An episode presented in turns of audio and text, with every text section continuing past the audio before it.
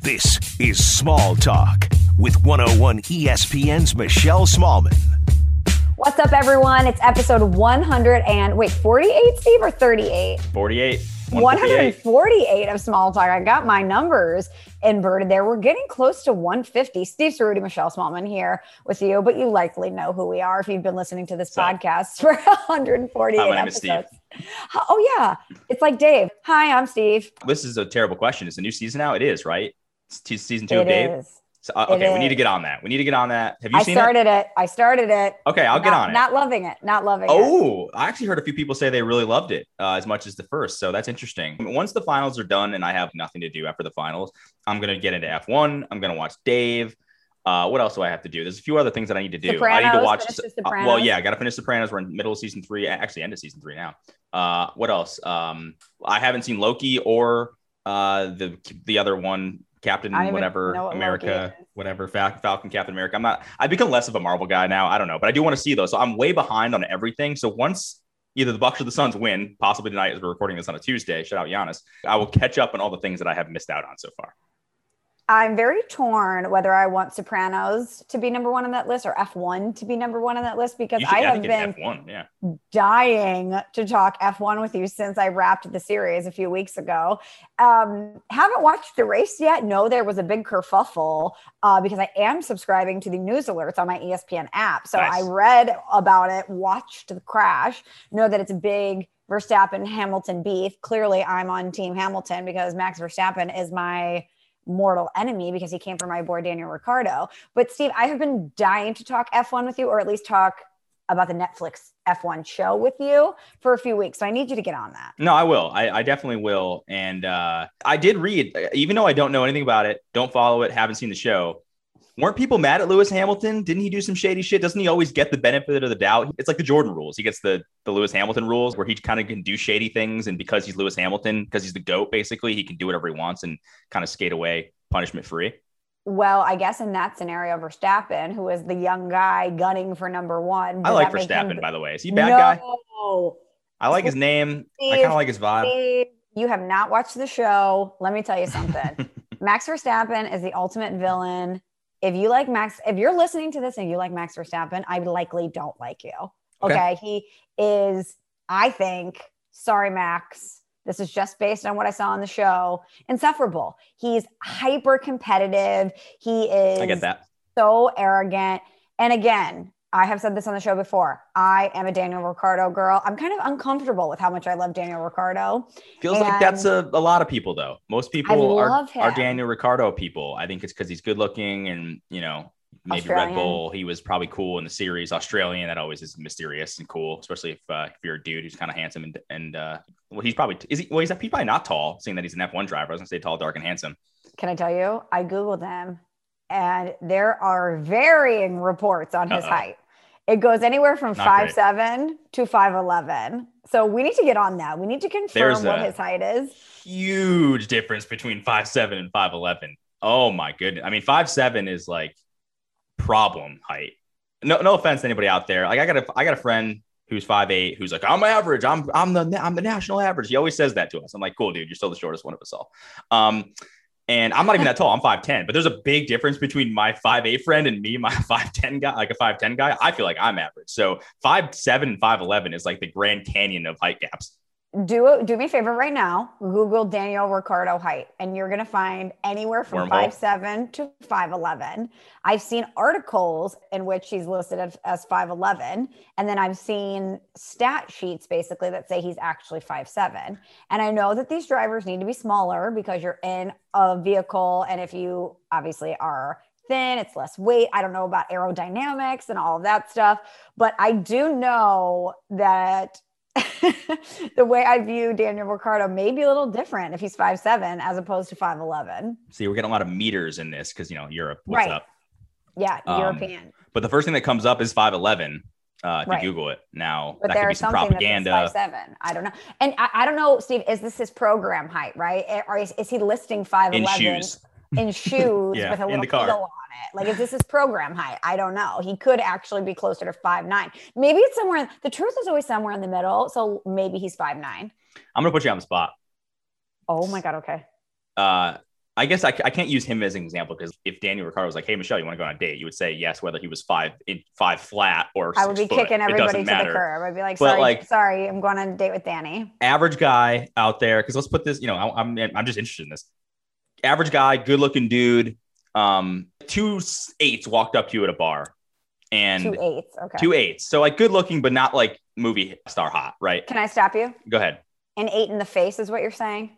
Overall, I guess personality, looks, you know, hair, family, the whole the, the whole thing is an eight, right? Okay, Excluding height. But one of them is five seven and one of them's five eleven. You're 100 percent not talking to the five seven guy, right? No, I'll talk to him, but I'll likely talk to the 5'11 guy more, which is so unfair. I know. And we are not heightist on this podcast. No. We li- like dudes of all shapes and sizes. I got ripped one time, and women, obviously. women, yes. I wouldn't ignore the five seven guy at all. When it comes to things that I have been attracted to in people, it's personality. It's are you a kind hearted person? Are you honest? Do you have a great smile? Smile to me is more important than anything, um, physical at least. Mhm. And teeth. So yep, totally. teeth totally are agree. so teeth are so crucial. Yep. You know, I mean, if you're going to spend the money on anything cosmetic, it's got to be your teeth, right? Mm-hmm. Teeth are first on the list. But we all know that I like a big guy. We all we all know that if it comes down to it, I'm going to take someone who looks like a monster as Yeah. opposed to someone who's small and perhaps delicate. We know that I am going to choose size, uh, a larger size when it comes to it. I if I'm getting a regular sized man or someone who shops big and tall, we know that I'm going to be. Oh, yeah. You're the DXL guy for sure. Casual male XL. Michelle just hangs outside of DXL, like looking to pick up dudes. Where are you What going? I Ah, yeah. job as a cashier? yeah, just to, just to get phone numbers. That would be amazing. That'd be incredibly desperate of you, but but it would be awesome. You Yeah. know what I mean? What if I was a stylist there and I was like, "Hey, try this shirt on." Also, honestly, so. You'd probably pick up, especially if you did it in like a city or something. You'd probably pick up a lot of athletes. So I don't know. I think it's actually not a terrible idea. um, well, anyway, so I know a lot of people who have dated guys who are shorter than them and they don't think it's a big deal. I don't necessarily think it's a big deal as long as they're an awesome person. And and listen, when it comes to physical stuff, there's always going to be something that if you were going to write it on a list what you wanted somebody to look like physically, something that in actuality the person that you fall for does not have. You know, Oh, yeah. you fall you fall for the person, not for what they look like. Yeah, I mean, I've said this before. My wife, Maddie, is not what my quote unquote type would be, uh, which I think is actually a good thing because sometimes you can fall Right. into these stupid traps and you get you get tunnel vision on that. You don't actually meet someone that you want to be with, and it's just Right, and now I look back and like that's really stupid. Um, but I, I think the height thing is interesting because you said, oh, you know, it, it's not a big deal. I think it is a big deal if one of the two people thinks it's a big deal, though. You know, if neither of you care, then it's fine. But if, if the guy is always self conscious about being short or the girl is always kind of feeling weird about being taller than your significant other than, than her boyfriend, then that's a problem. Like that just is a Yeah, problem, period. Totally. you So, want to feel comfortable. yeah. But I do have an off of your, uh, I have an update too, because I remember you said what offensive linemen were the best people to date because they were the most fun. I mean, we're, we're having this conversation before, and I think Mike Well- Gall's been involved in this conversation. Give us some background on that, but I have an update So- for you on that. I was always told because I worked with a lot of football players, they always told me you have got to marry an offensive lineman. You are built to marry an offensive lineman, which obviously is true. I, did, I did not do. But they're like, you like a big guy, you like to be protected, you like someone that's a really good time. Offensive linemen always know how to party. They're like the guy that everybody really likes to kick it with. And I love to cook, and my love language is to feed people. And they're Mhm. like, you need to to marry someone that you can just feed 24 7 and that will be chill but also can be the life of the party so i worked with a lot of guys uh demarco farr who played for the rams i used to work with him he'd always i would always be baking and bring the guys in treats when i was a producer and he was like you have got to marry an offensive lineman that is got to be destined for you So I bring this up, and that's all very true. But I bring this up because we just had uh, David Bakhtiari, who is Oh, the nice. Packers offensive tackle on Rosillo's pod. Great interview. Uh, we're talking about Aaron Rodgers. We talked to him about um, you know, kind of his like going to Colorado, chugging beers at Bucks games. That's actually one of the reasons we originally had him on. So, but Ryan asked him about what position group on the team would be the best and the worst to hang out in any scenario, right? If you're going to go out and you know that this person's going to be cool no matter what the situation is, what are the best and worst uh, positional categories to go out with? And I think they all agree that cornerbacks would be the worst because they oh, just are constantly in their own head. They're constantly like, you know, every cornerback, uh, a receiver, you know, runs the wrong route and the quarterback throws it 20 yards over his head and they're out there just be like, no, not at my house. And you're like, yeah. dude, that had nothing to do with you. Stop right. bragging. Stop celebrating. This is so stupid. Um, but then Ryan was like, our offensive linemen actually the best guys because they're so adaptable. They're funny. They can roll in different circles.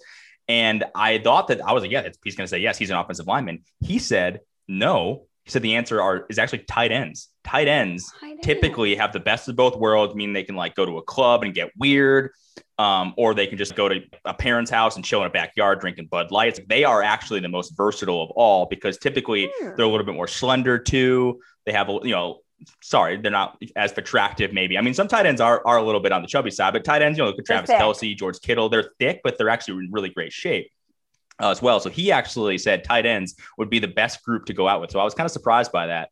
Um, and I wanted your thoughts on that because I think he actually is right. And for him as an offensive lineman to say that offensive linemen aren't the number one uh, category, I think that's actually pretty impressive. I agree with that. I could see tight ends as a whole having a very high approval rating from a hang standpoint because you're right. I think that they're popular enough especially in today's game most people know and or love a, a, tight end that they have enough name recognition and star power to where they can walk in a club and turn it to yep. a 10 if they need to but they're also not the diva wide receiver yep. to where it's all about them all the time me me me so i think if you're going on the spectrum of it's all about you this night is going to be all about you to I'm maybe an offensive lineman chilling in the corner, slamming Busch Lights by myself. Um, even though I don't think offensive linemen do that. I'm just using that as an example. Yeah. I think maybe a tight end, if wide receivers are a 10 and we're in this hypothetical, the offensive lineman is a one, I think the tight ends probably fall as like an eight on that spectrum, which is a pretty good number to hit. Yeah, I would agree. I would agree. I think uh they catch passes, they can score some touchdowns, but also they do the dirty work, you know. So they're yes. not afraid to be flashy, but also do the hard work and stuff and get Throw in the trenches block. and yeah, get their hands dirty a little bit. So I, I, it was just an impressive answer to me, and I just wanted your thoughts on that. But also David Bakhtiari, he also is, if you've ever seen him before, he is like yes, a, a clone of Khal Drogo from Game of Thrones. 100%. And he also he's honestly probably bigger than, than Khal Drogo, which he's is insane massive. too. He's got the big ponytail, huge dude. Um, he definitely seemed like a cat. Like that dude was awesome. Yeah, he seems like a great. I mean, he can slam a beer in record time. You know, he's the fun hang. Yep, and his dad was slamming beers at the last game too. I like, it's the, it obviously runs in the family, so you know he's got a great family. So yeah, shout out to David Bakhtiari. Shout out to David Bakhtiari. Well, that was a fun side rant as we do, but today is going to be the space pod. We're Big doing this the space pod and all the topics that we have on deck, except for would you date a short guy slash offensive linemen? Are they the best hang? have to do with space. We're going to give our official review of Space Jam. What's it called? A new legacy? Space Jam. New, new legacy, legacy. Yep yeah, I'm just going to call it Space Jam 2 because I don't want to say the entire thing. So we're going to talk about Space Jam 2. We're going to talk about Jeff Bezos going to space. Ceruti, huge space guy. Love space. Uh, we're going to do Ceruti on space here in a minute. But I want to talk, Steve, first about self awareness and also spatial awareness we always talk on this podcast about self awareness and how it is the most important quality that you yep. can possibly have as a person. Yes, you want to be honest. Yes, you want to be kind. Yes, you want to be thoughtful and generous and considerate and all of these things and have integrity, whatever. A lot of things that you need to have. But I would say, as far as social norms and really fitting in and being able to adapt in a lot of situations, you need to have some self awareness. And I was sitting in a salon the other day and something was going down and I wrote it in the notes of my phone because I think even people with self awareness, sometimes when it comes to things they love, can lose self awareness. Yep. Case in point, I'm sitting there getting my nails done. I'm listening. There's a conversation between someone who works at the salon and the client, the customer, about their daughter, new baby. And some photos are being shown. Okay. And the responses go from, oh, cute, so cute, to cute, cute. Yeah. Oh, that's cute. Which in any situation, once the tone goes from cute exclamation to cute period, you know you've extended your welcome there. Okay. You've shown one too many photos. That's when you need to take the phone and put it away. And this continued on for a while. Until I could tell the person had just totally run out of gas and wasn't even really responding anymore. And I thought about that. And I have been in situations with people, whether it's their dog or their baby, or maybe a house renovation or something, where it's very important to you and you really, really care about it. And your friend or the person you're speaking to has a modicum of care about it, but generally is just making conversation. And you lose all self awareness in that moment and you don't know when to stop talking about it. Yeah, I suffer from this all the time, all the time, because as you know, I'm not a baby person. I'm just not. I'm sorry, especially infants. Like They're just, they're potatoes. I've said this before. They're not cute. Yeah. I mean, if your baby is cute, it's in like the one percentile or whatever. Oh, it would be the 99 percentile, right? I don't, know, whatever the math is on that, um, because they're just not. And you know, people go down the, the wormhole of like, look at this picture, let it swipe, swipe, swipe, and they keep swiping. You're like, hey, one picture. I'm, I'm not gonna be, the, I'm not the dick who's gonna be like, I don't even want to see one picture. I'll entertain you with one, maybe two pictures. Mm-hmm. Of a baby, but if we go beyond that, I'm like, well, what do we do? Okay, cool. There's a new toy now. There's a new outfit. None of this, like, none of this, I care about. I don't care. No, of course not. You're um, totally over. You know, wake me up when they have motor skills and they're maybe walking and can throw a ball around, or they could at least make a couple of sentences that make sense to me and have a decent conversation. right. Otherwise, I'm not that interested. Okay. Um, so I'm totally with you on this. And the dog thing is a different story. I think uh, the dog thing with other dog owners or dog people, you have to kind of read the room. But again, this goes back to awareness. If you know that this person has dogs or likes dogs or whatever, yeah, by all means, and kind of read their reactions, see what their deal is. But obviously, they're probably going to enjoy dogs. But if it's not a dog person, chances are, you know, be one and done on the dog pick. Don't even bring it up, honestly, because I know dog pe- people that don't have dogs aren't interested in anybody else's dog. There's a reason they right. don't have a dog. They're not really dog or pet people. So you just have to read the room. But I'm always surprised by how little, how little awareness people, you know, like back in the day, you probably don't know this. Oh, you probably do, but not as much as I do necessarily, but in Madden, you know, you get or video games, right? There's jumping, catching, throwing. You get a, a grade from zero to 100, right? One that's really important too is your awareness rating, your spatial awareness rating, or your um, defensive awareness or your offensive awareness, right? And it's a really important attribute because without that, you know, that like if a guy has like 50 catching, but he has like 99 awareness, that's like your I don't know, maybe your Wes Welker type, right? He just he knows where to be at the right time. He's always good. Right. And that guy is really valuable in football and then in life. I kind of wish we assigned awareness ratings to people in real life, just so you would know how unaware you were at times about things and you can correct it. Because the problem I think that with this situation and the one that you just brought up is that that woman probably has no idea that she that she's None. bothering anyone. And no. other than you being a dick and saying, Hey, I don't care about your baby, she's never going to learn that she's the problem. So I don't actually right. understand. I don't have a solution other than to be a dick or to give out ratings for people for how bad or good they are at awareness. Right.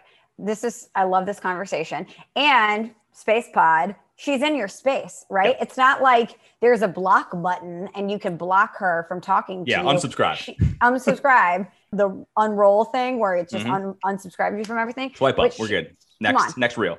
Let's go. So she's in your space. You're holding her phone likely and she's swiping for you. And it's just a very tough situation to get out of if you don't want to talk to someone, Steve, or there's content that you don't like, what do you do? You block them. You block that content. You mm-hmm. mute it, unsubscribe for. I wish. Are you a Twitter muter? Oh, I mute everyone. See, I there, don't. I only block people if A, you say something perverted, B, you say something hateful, or C, am afraid of you, which happens a lot. Fair. If I go in my messages and I see that you have sent, responded, or sent me personal messages and I've never responded and there's like 30 in there, I'm afraid of you. So you like again, awareness. Don't don't send double digit messages without a response. That's, Steve, that's... there are people that will send me personal messages about things going on in their life or things that they think that they know about my life which is very scary I, I, appreciate that you listen to the content and it resonates with you and you feel like you know me but to think that you would see that i've never responded to you and send these very personal things to me we're just going to mute that or block nope. that. Yep, we're just totally not, we're not going to engage with that. But then you'd be surprised how many people, if I block them one way, try to find, to talk to us another way. Create a second account. yeah it's just zero self awareness. Start doing right? it on Instagram now, and they were on Twitter, and then they migrated to Instagram. Zero self awareness. Uh, but in that situation, I'm in control. If I don't want to speak to you, or if, if, Steve, you're throwing up content that I don't like, I can mute you. I can block mm-hmm. you. IRL, we don't have that option. We don't have a screen in front of us where I could say, enough baby pictures. I'm going to go ahead and mute this. This is not content that I want right now. Or if you're getting too close to me and I don't like it, block. We mm-hmm. need something like that in real life. I was thinking about this too if you don't have the mental capacity to pick up self awareness.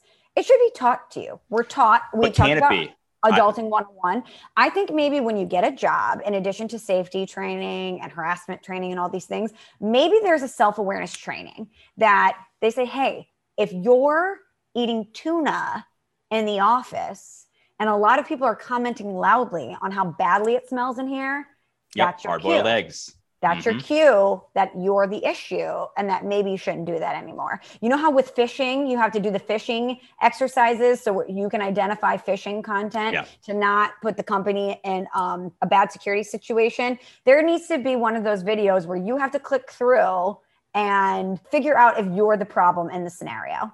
Okay. All on the surface, I agree with you. But the problem is, I think this is a nature versus nurture conversation. I don't know if you can be taught awareness. It's like, can you be taught? Can Tom Brady be taught the intangibles that make him a great quarterback? I don't think so. I think you're just kind of born with that shit. In the same way that you're just kind of born being like an airhead and not understanding social cues. And part of this is maybe you're shamed into learning, right? Yeah. Um, but then you know, say you're the person, right, looking at the baby pictures and you go, hey, this is too many baby pictures. You need to chill out with this. You're going to be the dick, right? Even yeah. though you're actually not a dick, you're just helping this person to have better awareness of because other people probably feel the same way as you do, but you're oh, yeah. actually perceived as a dick in this scenario. So I would argue the same thing as like the compliance training stuff that companies do and stuff where it's like, don't sexually harass people. It's like, I kind of feel like that's really basic shit. Either you, either you just know that or you don't know that. You shouldn't yeah. have to be taught that. It's very, I mean, I know there's somebody in HR who's going to tell me that I'm wrong, and I'm not. And I'm not an expert on this, so I've probably gone too far down this rabbit hole anyway. But it's like, what's that old? Um, what's that old? Uh, I think it was like a senator or something. That their description for porn was just you just know it when you see it. That's kind of yeah. how I feel. You just know it's wrong when when you know it's wrong, or you don't, and you don't have any awareness. So I'm not sure that this should just be taught by some kind of seminar but I think at least we should try to help people. Maybe. And listen, there there are instances where we could use some self awareness training. Everybody could. Yeah, nobody's perfect. One of those skills that we should all be trying to finely tune. But I was just listening to that go down, and you're right. The picture shower was the one that made the situation awkward. If the picture viewer was to call it out, she's the asshole. Yep.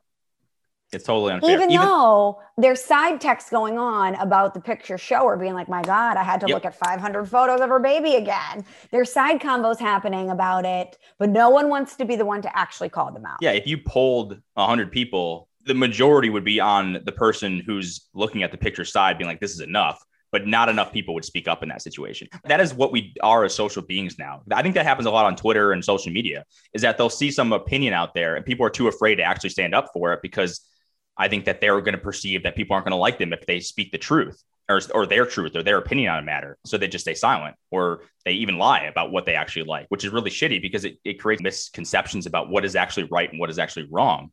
Uh, so I don't know. It's a tricky situation. If I would never blame someone if they're like, "Hey, stop showing me pictures on your phone." Like, I'm sorry. And if I'm close enough with someone and they're doing that to me, I won't have a problem doing that. I can do it. I do it to Maddie all the time. And Maddie actually has really great social awareness, and I like to think I do too. But every once in a while, you got to check yourself. But if we do that because we're comfortable with each other, you don't do that to strangers. Yeah, until we get the AI to where you get a mute in, in real life, I think we're just gonna have to deal with it. I don't think. Or like you, somebody's got to create some sort of social app where every interaction that you have with someone, you grade them after the fact. You give them like a scale. I think there was a Black Mirror episode that was similar to this. I would um, love that. But it was like a social app where every interaction that you had, you gave someone like one to five stars, right? So in that like situation. Yelp and it was anonymous, so you wouldn't really know, even though you probably would know in that scenario. But you would leave feedback and you would grade this person based on how your encounter was. Uh, that's kind of weird utopian shit, but it actually might kind of work. But wouldn't you like to read the reviews on you? Wouldn't you like to go back and be like, Ceruti, very funny, love his takes, a little pessimistic at times. Yeah, not not pretty impatient. And I could be like, yeah. you know what? You know what? That's fair. That is that is fair. fair. That is fair. Totally. I actually feel like I would take the feedback really well. Um, well, don't we get that? I get that with my show every day. I have a live feed coming through every day on the show that people tell me what they yep. like and what they don't like. We have reviews on our podcast. Yep. I think in media, we're numb to it because we get feedback 24 7 that we don't ask for. We don't solicit the feedback, but we're going to get people's opinions on what we do. So I think that we are more comfortable with the idea of, a rating because yeah. we're getting ratings specifically negative because usually yeah. it is negative when it's on social media. It's like, oh Super yeah, this negative. sucks. Okay, yeah, sure. Yeah, I mean, I get DMs all the time from people being like, oh, "I can't believe you said this about the Cardinals." I'm like, okay, great. Well, thank you for listening. Yeah, appreciate um, it. Tune in next some, week.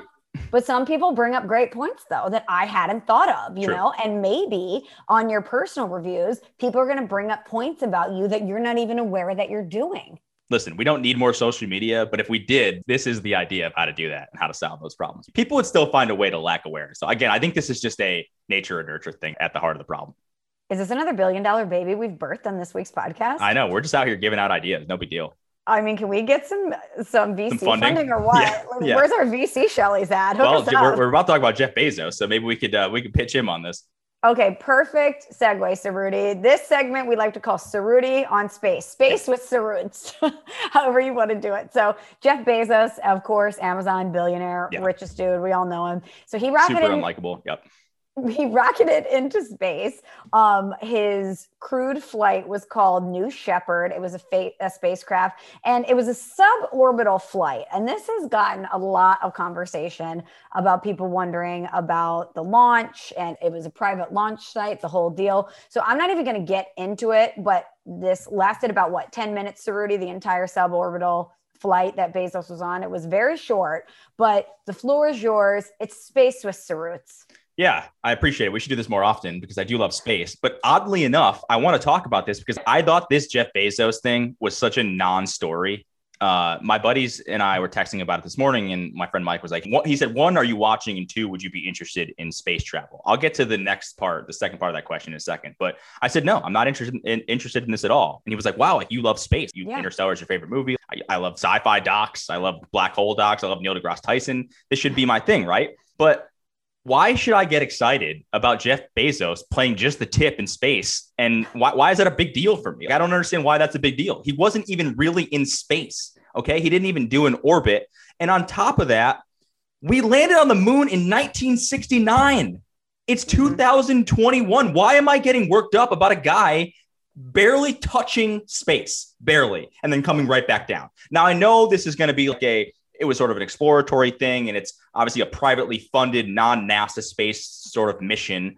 Mm-hmm. Um. It's hard for me to get worked up and excited about this when we've done this shit 50 years ago. You know, we should be on Mars by now. We should be exploring different galaxies by now. We should be right. like, I just feel like we haven't, and I know a lot of this is, is due to NASA funding. I know NASA funding is not super popular right now. And I understand there's a lot, there's other problems, but I do think the space race and science is always a good investment, you know, because you just you just learn a lot of shit. And yes, it is expensive, but I do think it is a really good thing to have for any sort of society. So I'm happy that it gets funded, and I actually am happy that it that it's being privatized now by Bezos and obviously the SpaceX program with uh, Elon Musk. Speaking, by the way, two just incredibly unlikable dudes in, in Bezos. I don't even dislike them, but it seems like everybody hates Bezos and and uh, Elon Musk. I don't know, whatever. I it guess tends every- to happen when you're incredibly wealthy. Everybody hates billionaires now. I'm not going to get into that, but I, I, don't really subscribe to that. Although Bezos did have an incredibly cringeworthy quote after it today. I don't know if you heard. He was like, "I just want to thank all the employees at Amazon and all the people that buy products from Amazon because you helped pay for this." And you're like, dude, like, come on. There's not a lot of other shit that's going on that maybe you shouldn't say that. But, but anyway, maybe that's Real why quick, he's divorced real quick, he said that. Is it going to stop anyone from ordering something on Prime? No, no, because he's because he's got a great company and he has that's a great right. idea and he's allowed to do whatever he wants, and that's, that's capitalism. Right. I don't know to tell you. I'm not going to have a capitalism argument. Is what it is. This is this is space with Ceruts, and all I have to say is I'm just incredibly underwhelmed by this entire thing. Maybe it's going to lead towards bigger things, another moon landing, maybe going to Mars or other things that have to do with space. But I have to say, I'm not going to get excited. Like, wake me up until we do something better than what we already did in 1969. Yeah, it doesn't seem like this was met with a lot of fanfare. No, who is excited about a super rich guy just because he has so much money going to space? Like, I get why that's not really a huge turn on for the average guy. For the for the average middle to lower class person, they're like, "Hey, dude, fuck you. We're trying to figure out our our situation. It's been a tough year for everybody." And yeah. you're just like, "Hey, I'm in space. This is awesome. I have so much money because I I don't even know what to spend on it, so I'm going to spend it on going to space." I get why that wouldn't really play in 2021. I couldn't agree more. So few things annoy me more than people getting mad at how other people spend their money. Yep. I don't care how you spend your money. Jeff Bezos, if you created this awesome company that I certainly pay for, and you want to live out some childhood fantasy and go to space because you have the means to do it, great. Yeah. I hate the people that fire off the tweet like, imagine the hungry people he could feed. Well, of course, but guess what? Are you not getting a $5 latte because you're great giving point. money to feed the homeless? No, you're spending your money the way that you want to. And I also hate when people get so mad about college athletes and the whole NIL stuff. School. Well, just they should stay in school and get an education. Like, Oh. what? Why do you care about someone you never Exactly. met education? Why do you care about Jeff Bezos spending his money? Worry about your own stuff. And trust me, we all have enough to worry about. But I do think, again, the self awareness. Jeff Bezos has Mhm. zero. He has absolutely zero self awareness. He's rich enough that he doesn't have to have any self awareness. Um, but I do think that this whole thing was unnecessary from a pub standpoint. If he's going to privatize this space exploration and it ends up leading to something big, awesome, great, you do you. I have no doubt that he's going to put a lot of resources into it and something cool may come of it. And that's fine. I couldn't care less. I wouldn't even have read about this, Steve, if we weren't doing space with Saroots. There you go. Okay. Second part of this. So we're, we're both aligned there. I think most people probably would be. Uh, but the second part of the question was because part of I think what he wants to do is he wants to, I don't know if it's him or Elon or just generally, uh, they want to make space. You could go to vacation in space, right? You could take a Yeah, trip to space. travel destination. Yeah. Um, and that was what my friend asked. And I was like, absolutely. I would love to vacation in space or take a trip to space at some point. I mean, I don't know if that kind of technology, I mean, you know, we're in our mid 30s. I don't know if that kind of technology is really going to exist at, at an affordable price during our lifetime. But if it was, hell yeah, I'd want to go to space. So I, where are you on on that? Because I think that would be super fun. I mean, I'll tell you this: I wouldn't want to just play just the tip and then come back down. Like I'd want to go to a planet or at least do a couple of orbits um, Yeah. if I'm paying a ton of money to go into space. But I would definitely be interested in in just a, like a civilian space mission. Yeah, so Rudy wants full penetration into space. Yeah, no, I, yeah, I want to be all up in there. No big deal.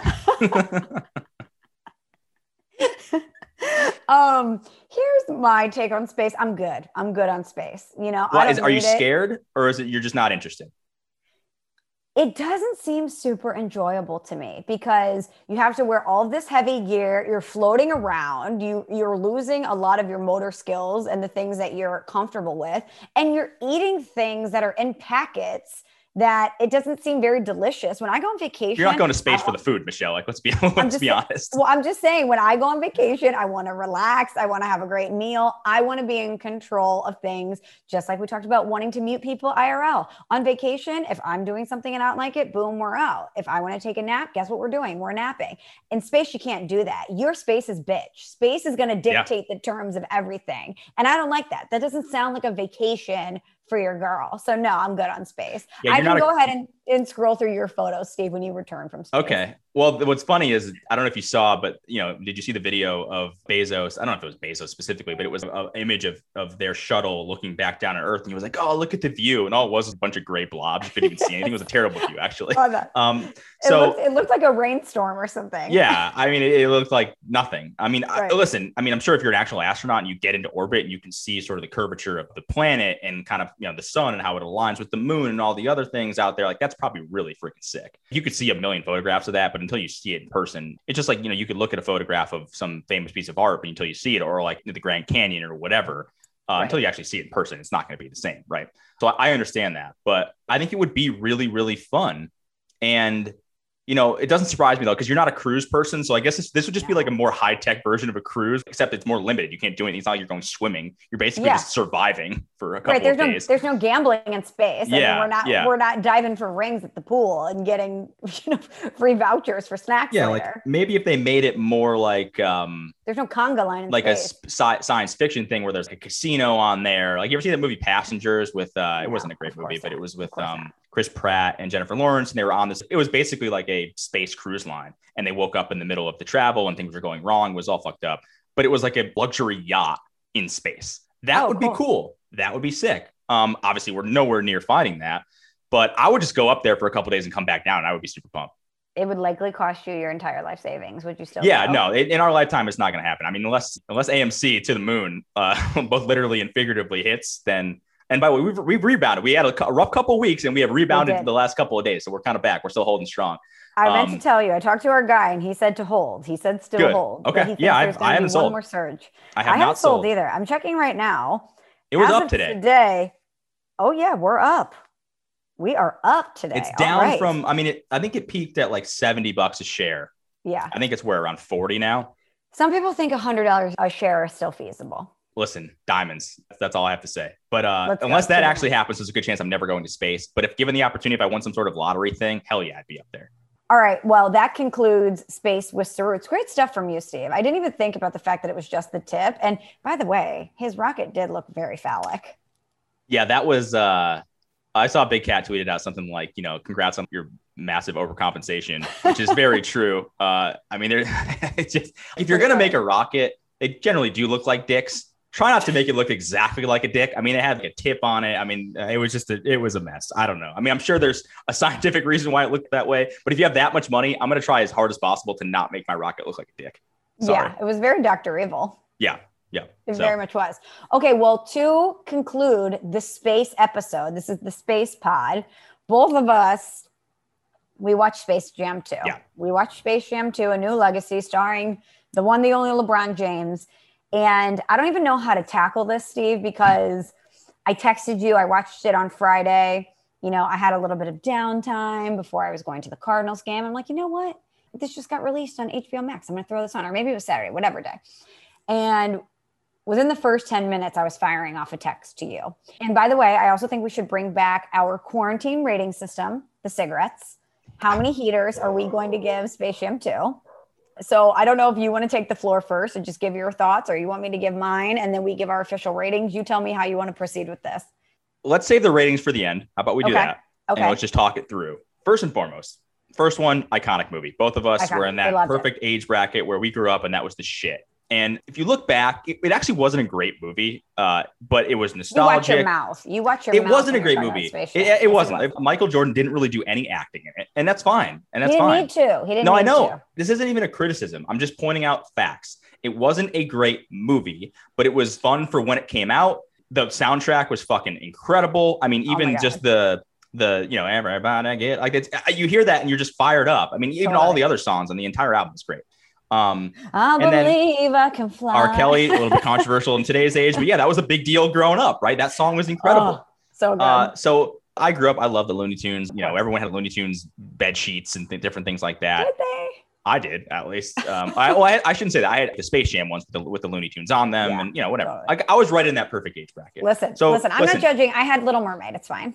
So any any time that you're going to be compared to this is why I just thought it didn't make any sense to remake this movie. Not remake it, but make a new version because it was never going to live up to the hype of the first one. Never, ever. And it had been so long that you have to do sequels really quickly after the first after the first movie comes out. Otherwise, what is it? Um, Dr. Dre, remember he's had to release an album. I forget what it was called, but he was the he, there's no, but he released the Chronic and then there was a Chronic 2001, and then for like two decades, it's been it, when is Dr. J's new album going to come out? And it, uh, yeah. Dr not what am I saying, Dr. Dre? Dr. Dre, his new album is supposed to come out and it hasn't come out. And because there's too much hype around it, he can't even release it now because it just would not live up to the hype, right?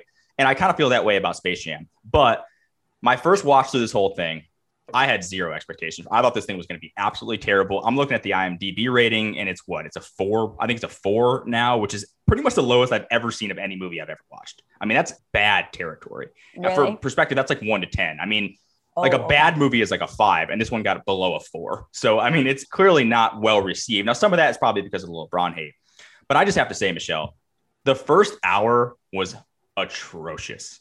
It was atrocious. It was everything LeBron is as a person into a movie. Mm-hmm. All about name grabs and him trying to prop himself up, calling himself the king. I mean, there was one line where his coach, in, when he was like eight, was like, "LeBron, you have the you have the ability to like be an all time great player, and you have the ability to change the game forever." And I'm like, he's telling this to an eight year old. That is yeah. so insane, but it's so LeBron. It is so freaking LeBron. So the first hour is basically a promotional piece for LeBron and Warner Brothers to tell everyone how great they are. And at the halfway point, I'm like, well, this movie sucks. Like, I'm ready to pretty much cave it in. And I actually kind of liked the second half of the movie. I thought it kind of had my attention. I thought it was funny. I thought once once they introduced some of the other characters, once they played basketball, they played basketball. The Looney Tunes got a little bit more involved. The game with his kid was kind of fun. So I would give the first hour a zero out of 10. And I would give the second hour like a, a five out of 10. So I guess a 2.5 overall for the thing. So what are we, our cigarettes are one, one to five, right? One to five, correct. One to five. So I guess two and a half. Two, no, it would be one 2.5 heaters. One, or, yeah, 1.25 no, heaters. I'll, I'll give it one and a half heaters. How about that? It just, it was a terrible start. It was all promotional. And the second half was kind of okay and kind of saved it a little bit. I couldn't agree more. I texted you within the first 10 minutes and I you said, did. this entire thing is just pumping LeBron's tires. And we didn't have enough time to do this because I'm going out of town tomorrow on a work trip for the entire day slash night. So I didn't have time. We wanted to get a, the taping done before then, and I didn't have time to do this. But I still may do it because we here at Small Talk are all about the facts, and I want to put True. the research behind this. And I've seen Space Jam 1 many times. And you're right, Michael Jordan doesn't talk a lot in it, and he doesn't necessarily need to. And when he does talk, it's not all about him being the greatest. It's implied that he's the greatest, and that's why he is being enlisted to help the Looney Tunes. But the first 10 minutes of the movie, I almost turned it off because the entire thing was all about LeBron and all about how great he is. As you mentioned, the thing with his coach, you're once in a generation type talent, LeBron. You're going to change the game. Okay, he just missed the last shot. Yeah, uh, he's eight. He's eight. You can't eight. tell that at age eight. eight. Sorry. Sorry, you can't. Then, um, you know, when Don Cheadle is Al-G Rhythm and he is identified, first of all, there was no flow to that. It was just, we're going to introduce this Al-G Rhythm character and he's trying to find LeBron. And it just felt so clunky and without Sarah Silverman was there for some reason. Sarah uh, Silverman sure, was there. I haven't seen her in a while, but good for you. The whole thing was just, it was bad acting and I love Don Cheadle. Don't get me wrong, but it, it hot just, take. I thought LeBron was a better actor than Don Cheadle in the movie. I thought Don Cheadle was oh. weirdly bad, I, and he, you're right, he is a great actor, so it's very strange. But I thought Bugs Bunny outacted all of them. I thought oh, Bugs sure. was yeah. The Looney Tunes were the best part of the movie. I, there's no yeah. doubt about it. Bugs was by far the star of the show. But then when Don Cheadle's like, talking about LeBron and he's like, he is the king. He's more than an athlete. Look at all his social media following. Yeah. He's got this, this approval rating. I'm watching this going, how could you, as LeBron, and we know that LeBron, his production company funded this, but how could you watch that and be like, yeah, this is the route we should take? Mm-hmm. This is what we should do is just tell everybody how great I am the entire time also, again, back to the self awareness. You need to have people around you that will tell you the truth. Oh, you need to have people around you that will check you.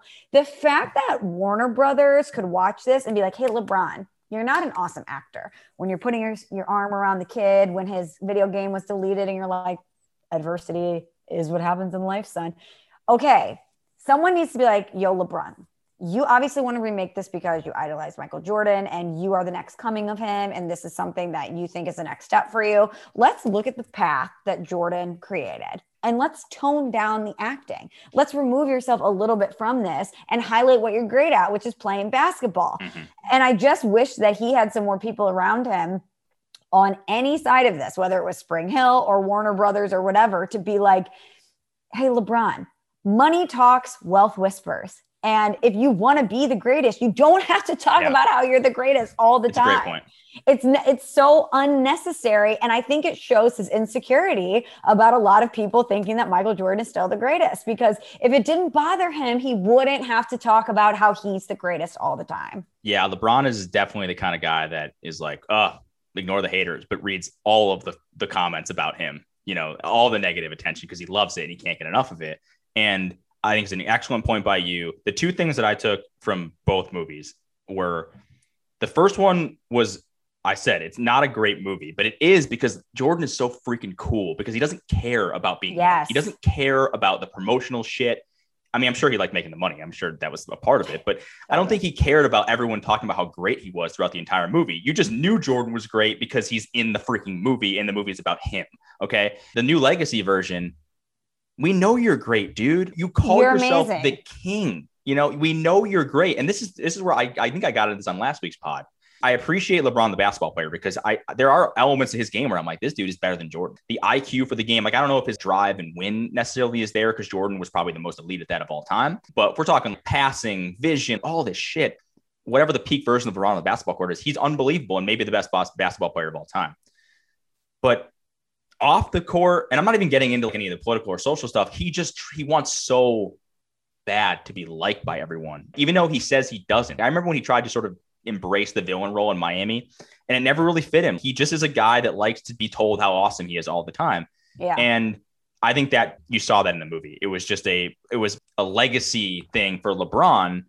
And we already knew all this shit, man. You think Jordan would ever make a movie where someone calls him the GOAT? Like Jordan never talks about being the GOAT because he is the GOAT. That's why, you know? And you're right. Being silent about wealth or fame or skill or whatever is always way more badass than telling everyone how cool and how awesome you are. And Sean Fennessy, who works with us at the Ringer, I think he had a great tweet about it. Was the difference between the two movies is just one guy is great and the other guy really cares about being liked, and that's that's kind of I think the overall theme behind the second Space Jam. And again, I I enjoyed the second half. I wasn't even worried about LeBron, the actor. I didn't care about whether or not Le- I knew LeBron wasn't going to be a good actor. I actually thought he was a better actor in Trainwreck. I thought he was kind of funny in that movie. I agree. Um, but I don't think he's a great actor. But it's more of the dialogue of and constantly being reminded and hit over the head with the fact that LeBron's great, LeBron's the goat that really, really put me off in the first hour. But I agree with you. I thought the second half really rebounded. I thought there were some funny lines. I also thought Don Cheadle had a couple good one liners. I loved the part where he was talking about how LeBron left Cleveland, he left Miami, and then he was like, watch out, Lakers. Yep. You know, I thought that there was a couple, a couple self-deprecating lines about LeBron, yep. which I appreciated. And the Looney Tunes obviously stole the show as they should. I loved the different NBA and WNBA stars that were working. We needed more Klay Thompson. Well, yeah, I, you know me. That's my guy. We needed more Klay Thompson. I'm sorry. We just did. Right. Um, and I love that. Obviously, you think Diana Taurasi like being a snake too? By the way, I don't know if I, I would have liked that. Oh, actually, that's a good call. I don't. Yeah. I don't know if she did it. Well, she probably was just like, "This is awesome that I am included in the Space Jam movie." You know, yeah. I think any basketball player that gets to participate in Space Jam, how sick is that, right? Um, but that's a good question. I didn't even think about that. But even the way that they were introduced, where it was the kids scanning them for the video mm-hmm. game, just none of it really connected for me. It just didn't feel like an effortless storyline the way the Michael Jordan one did. And so, with all that being said, I did appreciate that it rebound. Oh, also, one more thing Zendaya, love, love Zendaya. I think she is incredible. Um, loved Euphoria, love Malcolm and Marie. I just think she's an incredible actress. Where are you on her being the voice of Lola Bunny? Because I could only see and hear her the entire time and oh. couldn't really focus on Lola. I love that she was involved because, again, I'm a big fan, but I just kept picturing her anytime that Lola would open her bunny mouth. This I'm a terrible person to ask because I have, I don't know anything about her. I couldn't tell you what her voice sounds like. So terrible. But my thing with the Lola Bunny stuff is I know they like these. Is this a word? Desexualized what, what's the word I'm looking for? Right. They basically know, made her less, I don't know, sexual than she was in the first one. Because you know, like growing up, Lola Bunny, like that was always like kind of the joke. It's like, Lola was Lola Bunny sneaky hot in the first movie? Like, yeah, kind of. Um, and they definitely didn't do that in this one, which I think is fine. But it's just it's just funny. But no, I don't know Zendaya, and I don't really know enough about her to know. The one thing I'll add to that too, though, is speaking of her and all the other famous cameos in there, it did feel like it was very much a Warner Brothers LeBron open up my Rolodex. Whose number do I have in my phone? Who could I look cool to, to, put in this movie? The only one that I thought was funny and I actually saw it coming was the Michael B. Jordan being mistaken for Michael Jordan and calling him. Yeah. We couldn't get Michael A. Jordan, so we got Michael B. Jordan. I did laugh. That was a very very funny line. I agree. I thought that was good. So overall, there were some parts of, of it that I really liked. You know what else I thought? I thought the animation and oh, it's great. Um, the graphics were incredible. Even the um, the universe, like when LeBron was going through with Bugs Bunny and they were stopping off at Harry Potter World and um, Westeros. Westeros, yep. thank you. I couldn't um, think of it, but I thought that that Mad was Max. Really, well, that was the weirdest one of all. LeBron with the mohawk. I thought it, that was really funny and really well done, and I thought that they did a great job from an animation. Just the entire digital presentation, I thought was outstanding. Yeah. So there were some parts that I liked about it. And I did think there were some funny lines and anything involving the Looney Tunes, I'm of course in. But I just thought the entire thing was once again LeBron trying to be Jordan. And I wish that he would have done a movie that did that Jordan didn't do first. I kind of wish that he would have made his own thing and been a pioneer, which he has been in so many ways. Don't get me wrong. He's done obviously way more social activism things than Michael Jordan ever did. He is such a mogul, his entire production company, yeah. all of these great things that he's doing. And I'm not trying to diss him in any way with that because I think what he's been able to do is so admirable and remarkable. But it was never going to be as good as the first one. Nope. I think he kind of put himself in a position to absorb all of this criticism. And props to them for winning the box office. I thought it was great. But I kind of wish he would have just done his own basketball movie, done something completely unique to him. And with all of that being said, I couldn't get over the self promotion. So I'm giving it two heaters. I'm getting, I'm a high scorer. We know me. this. I know because I did, there were a lot of aspects that I did like about it. And I did think that it bounced back in the second half. But I mean, I don't know if I've ever given anything lower than three heaters on this podcast. So that tells you where I sit on it everything you said is fair. The one thing that I that I thought about too is we're always kind of prisoners of, ex- of expectations for things. Sure. And certainly uh, there was just no way this was going to live up to the hype. But for, for LeBron's entire career, he never did the dunk contest because I understand why he never did the dunk contest because he was just never going to live up to the hype. Like if he didn't win the thing with all 50s, that he was going to get criticized. And the dunk contest has become this thing where it's just it's not even that fun anymore. Um, so I understand why he didn't do that. But I almost think trying to redo Space Jam is an even harder ask than even entering the dunk contest. And he ducked that his entire career. So I just. I don't understand why I'm with you. Maybe do something different. But what are, Michelle, we're in the age of of remakes. Everything is being remade today. There's really very little originality and creativity and stuff like this, and that's probably why this got done. And he probably got paid a shit ton of money, so good for him, man. I mean, the, I think he's on set to be or on pace to be a billionaire already, so I'm sure he's pretty much there with this movie. What did you make of him having actors as his kids and not his real kids? Oh, I, I think that made sense because they would put way too much pressure on his kids. Well, that's um, what Jordan did too. Yeah, but I think I, I just think it's different because we see his kids all the time on social media, you know, and his son is obviously a basketball star. So I just I I was kind of surprised, I guess. Not that I expected him to use his kids, but I wouldn't have been surprised if he used his actual kids because they're kind of stars in their own rights now. You know, they have huge social media following.